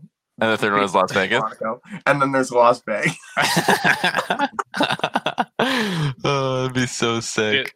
what what else is in Nevada other than there's one place called Reno? Reno. Like what the what the fuck? Yeah. I've been to Reno. Oh, It's Is it actually. dope? Or no, I haven't been. No, I've been to this place called uh, Carson City. No, Reno. No, I've been to Reno. It's basically like a miniature Vegas, and it's dirt cheap gambling. Like it is so cheap, boys, to fly to Reno. it's definitely not as nice, and there's not as much shit to do there. But the casinos are just as big. So it's you're saying- fucking wild. Dude, you're saying This it's just sounds like Fremont my Street. place. Yeah. like Basically, I, that's what it is, I'm- Rap. It's a big this is Fremont. Yeah. Yep. dude, if I I might I might plan a boys trip one like one time and I'll just be like, boys, we're going to Vegas and I won't tell you guys and we'll land in Reno. How sick would that be? I will be. I will be like, bro, fucking- I bought t- I brought two thousand dollars. I'll be like, bro, I bought twenty. Yeah. I'm gonna go fucking. I'm gonna keep trying to double up my money on roulette until I can get enough money to go fucking rent a car and drive to Vegas. I'll see you guys there. Dude, I looked at the first Google image of this city, man. It literally looks like Merritt, but it's got like a couple skyscrapers. in it, Merritt, that's dude. it. Like I it's just hate situated, Merritt. like literally just situated in the middle of a fucking like valley. Dude, Yeah, I wish you were. I That's wish you were. Elijah, I wish you were in the car with me and Eli- or me, Josh, and Bailey when we drove to Stampede like two years ago, and I just bitched about Merritt for like ten hours straight in the car. I fucking No. hate Merritt. we, we Literally, weren't you even know by what? Merritt anymore. We were in fucking Alberta, and I was complaining about Merritt still. No, not even that. It was literally the fact that, like, from Hope to Merritt, Rap's like, why the fuck do we need to stop there? There's nothing fucking there. I'm like, Rap, I'm like, I need gas. I don't know what to tell you. Dude, I've been so pissed, dude. say, The only reason to, to hate Merritt though is if you don't stop in Merritt because that's like the universal stop for fast food place. Yeah. Like that's yeah, and and Folks ever- shotguns, that too. A couple yes. road pops. That's so bad, Rap. I was driving and I shotgun twice and just got back on the and then we pulled up. We pulled up to Josh's mom's house, and we're like, we're like, oh hey Michelle, and we shotgunned beers right in front of Michelle before even walking in. Oh jeez, the boys are unhinged. oh, I love Stampede. Okay, was that so? Raffle, did you take your last one or did Josh? Yeah, take his that last was? Oh, Nevada. you went Nevada. Okay. Uh, okay, I had. you took my backup as well, so I'm going off the board once again. I'm going the state of New York. Now, I ain't doing it because of New York City. Fuck a New York City. I don't need no Madison Square Garden. I just need the good old people of Buffalo. Give me those people day in and day out. I'll be a happy camper. Throw me through a fucking table, dude. That's on my bucket list. Oh, that's not I a might bad need one. to keep the 265 on to do that though, because I do. I don't want to be one of those bitches that doesn't break the table. You know? Yeah. Dude, you'll go through like two tables at this point. Yeah. Fuck. You're right. Um, okay, I'm going to go with Buffalo's biggest rival for my state, and that is Oh. ma- massive two shits. Uh, home of the Red Sox, home of the Pats. Uh, yeah, I just I love I love Boston. Home to Harvard, home to MIT, Are you Jane. sure it's Harvard? Fenway Park. Fenway Pack, uh, uh, and yeah, JFK was born there as well. I'm pretty sure. So, um, pretty sure. Let's look it up. Let's That's look it such up. a- no, That's such a Where Google was- sorry, right he's. Harvard. No, he's Harvard alumni. That I know. Okay. Uh, No, Josh, you should have stuck with it. He was born in he was born in Brooklyn, Massachusetts. Brookline. Brookline. There you Brookline, not Brooklyn. Okay. Brooklyn. I was like, huh? go. Brookline. I'm from Um, overseas. Let it go. I know. Sorry, but uh, yeah, I I love I love that state. I love it so much. Salem good. is there too, which is kind of interesting. Yeah. Really? Like, yeah. Anyway, Wow. haunted. Wotes? Or uh, Yes. what honorable mentions? Honorable mentions quickly. So because had none. You my, just took them all. my my honorable mentions were Nevada, Tennessee, and then this was an interesting one, dude. Hawaii. No yeah, one. forgot about oh. Hawaii. Fuck. Hawaii was a good one. That would've been a good California was up there as one of my honorable mentions. And one said California, and then the other one was Utah, Mm, also for snowboarding. nice. There you go. Uh, I was gonna say Wote. I was gonna. Oh, I was gonna No. give an honorable mention for Wotes. That would have been good. Yeah, yeah, was um, close. Okay, Raph started off. Wotes. Uh, my first vote, only because of everything that's gone out, gone on there in the last like three weeks. Texas. Tough look for Texas. Fucking The worst. snowstorms, power outages, basically off the grid. And then what is it? Today, their mayor opens up Texas 100% of the No, way. dude, their senator, their state senator. Yeah. I'm like, the fuck? Why, dude? Global pandemic, open it up, baby. Yeah. herd, herd immunity. Honestly, watch that's a, And Elijah's He like, said- I'm moving to Texas. Yeah. also, also old or what's it called? Not old. El Paso. I don't like how close it is to Mexico. it's, well, yeah, it's, that's in- it's, called El like Paso. Yeah, it's, It's like got- it's right. like it's like left- right there. yeah, Yeah. it's got its fucking left foot in there, dude. Yeah, like that's insane. Like that's like I, it, I, I might. That's just alarming. I find, but that's El just me. Paso is actually a very crime-ridden city. Like Yeah. so much drugs and all that. Yeah. Like, yeah, go Doesn't through that. surprise me. Crazy. Anyway, Um, All right, my first pick for Wotes. I was gonna say about Texas first. They kind of seem like this might be a mean comment to make, but they kind of seem like little like the center is just being a crybaby. He's like, "Fuck, we had a bad week. I'm gonna just open this shit up." Like, it seems like a little ra- reactionary there. You think? yeah. Could be, could be, could be, could be. Well, pick me up. Okay, my first vote. I'm going Massachusetts. Fuck them. Fuck Boston. fuck you, Boston. I wrote. I actually wrote fuck it down you. here Fuck that JFK. I actually wrote it down that the fucking Boston accent is actually like so dope, but like I'll never be able to love anything Boston ever again. It- It's Alright. not possible for me. Okay. Fair. Fair. Um, dude, my first vote is fucking California, dude. California Really? sucks. Specifically, actually, I don't know. It's geared more towards Los Angeles. I actually hate LA. Okay. It's Just it's full of pretentious plastic Botox pussies. That's all it is. Um, and you know, if you like it there, and you're like, oh my god, I love Los Angeles, bitch, go to Miami or go to Arizona, go to Phoenix. It's so much nicer. Um, I just I don't know. To me, when I look at people are like, yeah, I'm from Los Angeles, or like I'm moving to LA. I'm like, dude, you are mixing like Vancouverites and people from fucking Toronto, and you're throwing them on the West Coast with just like this giant ego of just like just bullshit. So, Yeah. however, I mean, However. I love, I love San Francisco. Mhm. I love me some Palm Springs. Yeah. Uh, and like all like the cool like head offices like San Apple, Diego. Google, Facebook, they all like all their offices are in Palo Alto, which is kind of Yeah. cool.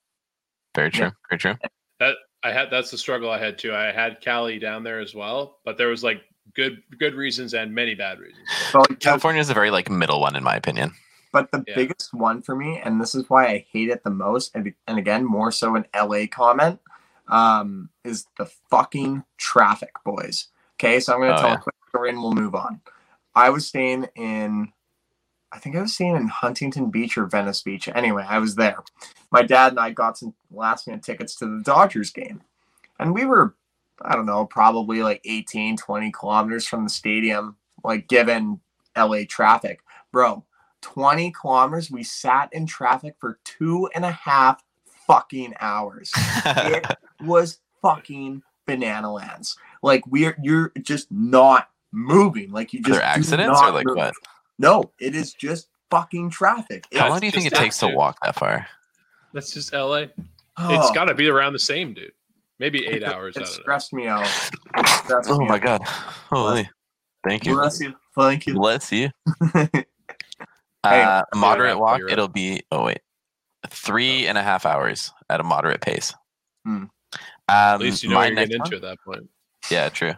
Yeah. My second vote, the literal middle of buttfuck nowhere, Wyoming, Fuck.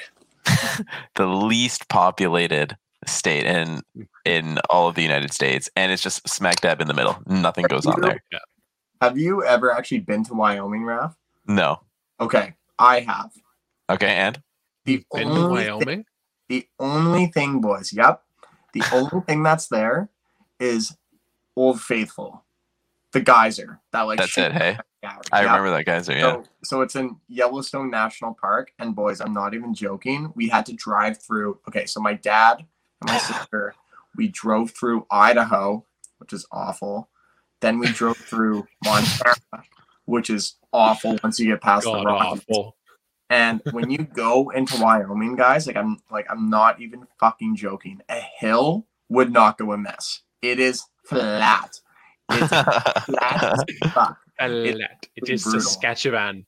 Like it is absolutely awful. The only cool thing I will say about Yellowstone is it's actually a giant fucking volcano. You're surrounded that's by cool. like, a mountain range, and it's. Have you guys ever seen the movie 2012? No. uh, no. The You apocalypse movie. No. Fuck, it sucks. how We're not Nah. spoiled. It just Too came on. scared, dude. Um. Anyway, yeah. So they go to Yellowstone. It's actually like I googled it after. It's actually a super volcano. Like it's like the world's only super volcano, and that's where all the Wow. guys and shit come from. That's pretty cool. That shit, And I guess they're just like releasing scary. pressure consistently, right? Yeah, Yeah. exactly. Anyway, That's sick. yeah, Anyways, Wyoming sucks. Yeah. Moving on. Yeah. Dude, one of the points about Wyoming, like even checking all of its bordering states, like you're bordering with the Dakotas, Montana, Idaho, Utah, and Nebraska. I don't And think Colorado's the one cool one. you're not bordering Idaho. No chance. Yeah, you are. No, you're not. You are. I'm You looking are right not. at it. You're not, dude. Fuck off, dude. I'm literally looking right at it. Are you? I'm looking at Google Maps, man. Go fuck yourself.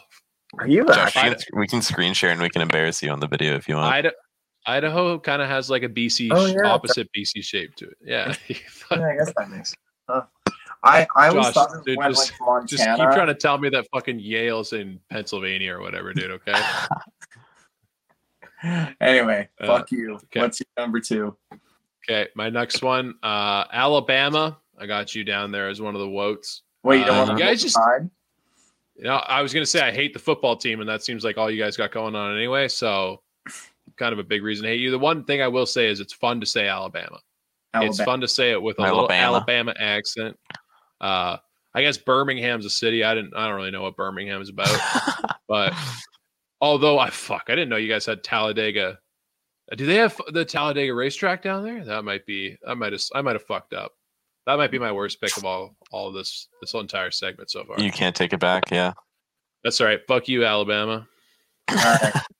Mine, so my next one again was supposed to be Wyoming, but thank God I have some honorable mentions. Uh, dude, fucking Delaware, man. Like, what the fuck is Oh. that? What is in Delaware? Give me one fucking thing. That's like way on the East Coast, isn't it? I don't know. It's somewhere up there. It's I think like it's on the East within, like Coast. It's within like Maine and Rhode Island and kind of in like the the northeast part of the and the country. smorgasbord of all the small states. Yeah, like I just like no fucking idea what's there. No fucking clue. Someone gave me their capital. I have no idea what it is. Uh, Elijah, look it up. Delaware? Yeah, Yeah, capital. capital of Oh, Delaware. there it is. What are you? I'm trying like not to Google. I'm just like zooming in on this shit. I'll look it up. I'm gonna say Dover. Is it Dover? Tell me it's Dover. Uh, Is it Dover? I can tell you what the state animal is. What is it? The gray fox. Oh my god, that's so. the capital. The capital is Dover. Hell yeah, dude. Hey, do you think the guy who founded it was Ben? Okay, moving on. okay. Josh Ben Dover. Uh, my shit. last vote, Florida.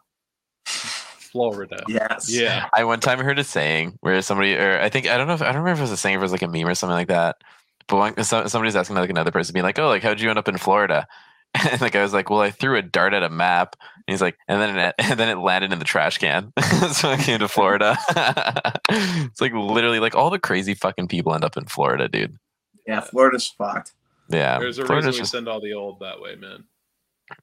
just let them live life on the edge for the last ten years of their life. Like I feel like, like I feel like you have like cool cities in like Tampa Bay or Orlando, Miami, Miami, yeah. like you know maybe um what is it Fort Lauderdale, but dude, like you get out into like the Everglades in the middle of nowhere in Florida, dude, like that's pretty fucked. Yeah, Like, it's weird. That's like where it gets a little sketchy. I also feel like I also feel like Florida was a lot cooler like 30, 40 years ago. You know what I mean? I think I think early 2000s, late 90s spring break. Yeah. Like you, know, like you would have like Carmen Electra down to like Fort Lauderdale for like Yeah. spring break. That's when it was cool. or even like like 1970s Miami, you know what I mean? Mhm. Like when the whole like like it's fucking crazy to say, but like all the like the, The co- drug trade. cocaine, yeah, the drug trade was huge there. Fort Lauderdale isn't Fort Lauderdale just like a dump right now? It's in the Keys. It's in like the Florida Keys. What was the fuck? There's a I Is, think is that the that- place that's got a little case of the Epstein or no? Is that a different place? Mm, Might be. I'm not really sure to be honest with you. Yeah, I don't think it is. I think I All forgot. right. All right, Huh. my uh, my last pick for Wotes boys. Uh, fucking Idaho. Fuck your potatoes, Idaho. Pretty You sure don't they have like- a potato. You don't like What's the, Spokane? uh, Oh, dude, Spokane Chiefs. I remember I went to a Giants game back when they were playing at the Pacific Coliseum and they were playing the Spokane Chiefs. Yeah. And this was when they had, I think the Spokane Chiefs goalie was Dustin Tokarski, who used to play for the Habs at one point. yeah. And this was a playoff game. And we were sitting right around a bunch of drunk guys that were like building like the beer cup pyramid and everything too. But they were giving it to Tokarski, man. Like they would not let this guy rest. Like they let it go on Tokarski. It was like straight out of Letterkenny, dude. Holy. Um, I, I do want to look this up. I I want to say that Idaho's license plate just has a fucking potato on it, doesn't it? Yeah, it's home of the potato. Why is it the home of the potato? Yeah, it says it says scenic Idaho, famous potatoes. Like fuck your carbs, dude. Don't. That's a really outdated thing to say. You guys need to come up with something better. Um. All right, boys. My last one.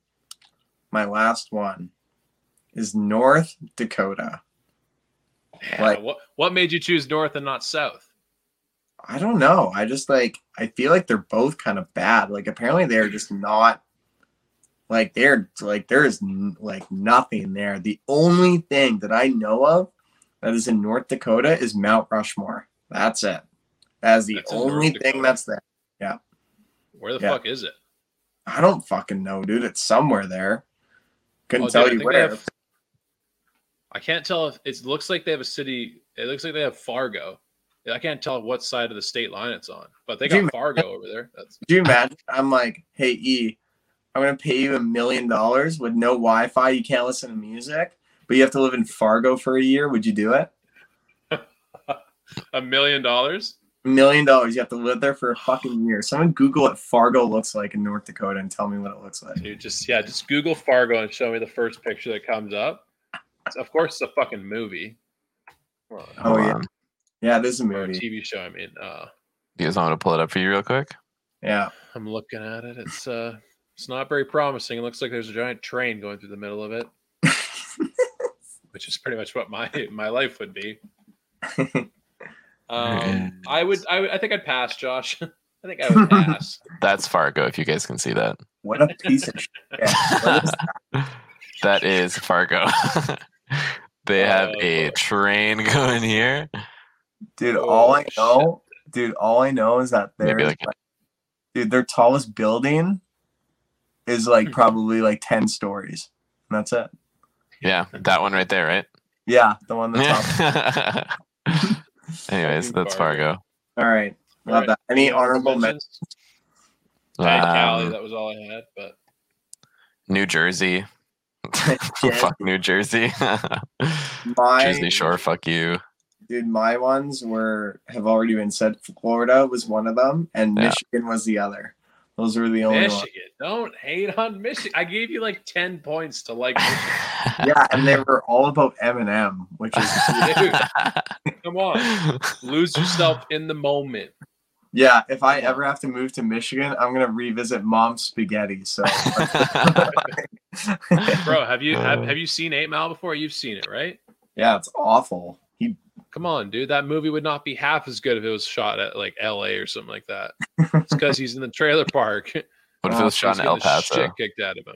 That'd be kind of cool. That's like a little Breaking Bad, isn't it? Where was Yeah. Breaking Bad set in? El Paso, isn't it? I think so. You know what? Or no, it was in El Paso. It might have been in El Paso. Albuquerque. Albuquerque, New Mexico. Albuquerque, New Mexico. Yeah. I was gonna put New Mexico on there, but like I couldn't really think of a way to make fun of it other than being like kind of ra- like not racist, but like just kind of anti-Mexico. No, dude. The So only just- dude, the cool thing about New Mexico is High School Musical was filmed there. So fuck you. Oh, what was it? oh boy, No, it takes it takes it takes place in Albuquerque, which is High really- School Musical one or two? both. Oh, Is- trick like, question. Albuquerque is I knew you'd sick get it. place. Like, are we going to Albuquerque instead of Reno? No, We're doing a road No. trip through all the shitty places in all the shitty states. Roadie. Let's- so far let's- we've got Reno, we've got Yellowstone, we have Fargo, All together, this road and then we end up about five we end up in the boonies in. Florida. Yeah. and then we round off in the fucking uh, uh what is it? Delaware, in Dover. No, and um, no, what is it? Where's uh, Fuck. What's that one? What's the crime TV show with uh Jason Bateman on Netflix? What's it called? Oh, I know you're Oh, talking about. um, Fuck. oh, I can't Ozark. Come on. Ozark. Um, In the Ozarks. Ozark. Yeah, Yeah. We, we end in the Ozarks. We're not too sure how we got here, but we got here. Have a good night. and, then, and then we round off with a rowdy night in Vegas and then fly home. and then we and then we do the whole Top Gear thing, and we drive through Alabama with really, really, really, really inappropriate signs on the sides of our cars, and see who gets pulled over first. Or, like really, really democratic, like democratic signs. Oh god. All right, boys. Uh, that was episode 25 for our listeners. Once again, please support us. Please help us, elevate us. Tell all your American friends about this episode, actually. If you have any American family, tell them to listen to this episode. If they like pee and states, we got you guys covered on that one. yeah, yeah. Hold me up. Hold me up, bro. Hold me up, Josh. Wait, Josh, Oh. Josh, Boys, Josh. give me give me Josh, five. touch, touch my finger. Okay.